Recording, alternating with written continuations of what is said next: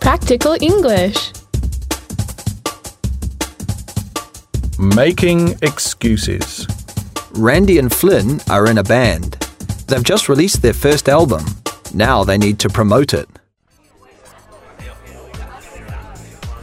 Uh, Amy called. She was asking what we were going to do about promoting the album.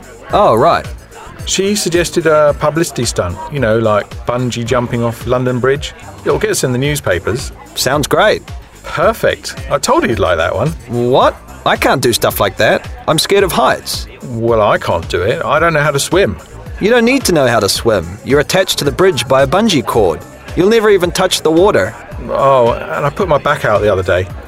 Um, she suggested a second stunt we could do instead.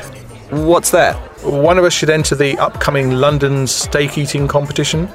Eat as much steak as you can in 10 minutes. I'd gladly do it, but I'm a vegetarian. Since when? Last week. Well, uh, I'm on a diet, so I can't do it. Oh, this is ridiculous. We're never going to get this album promoted. By the way, did you put the posters up? I thought you were going to do it. No, that was your job. Can't you do it?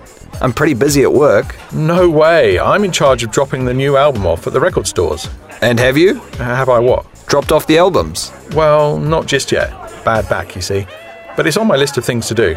No wonder we haven't sold any copies of the album yet. They're sitting in a box at your house.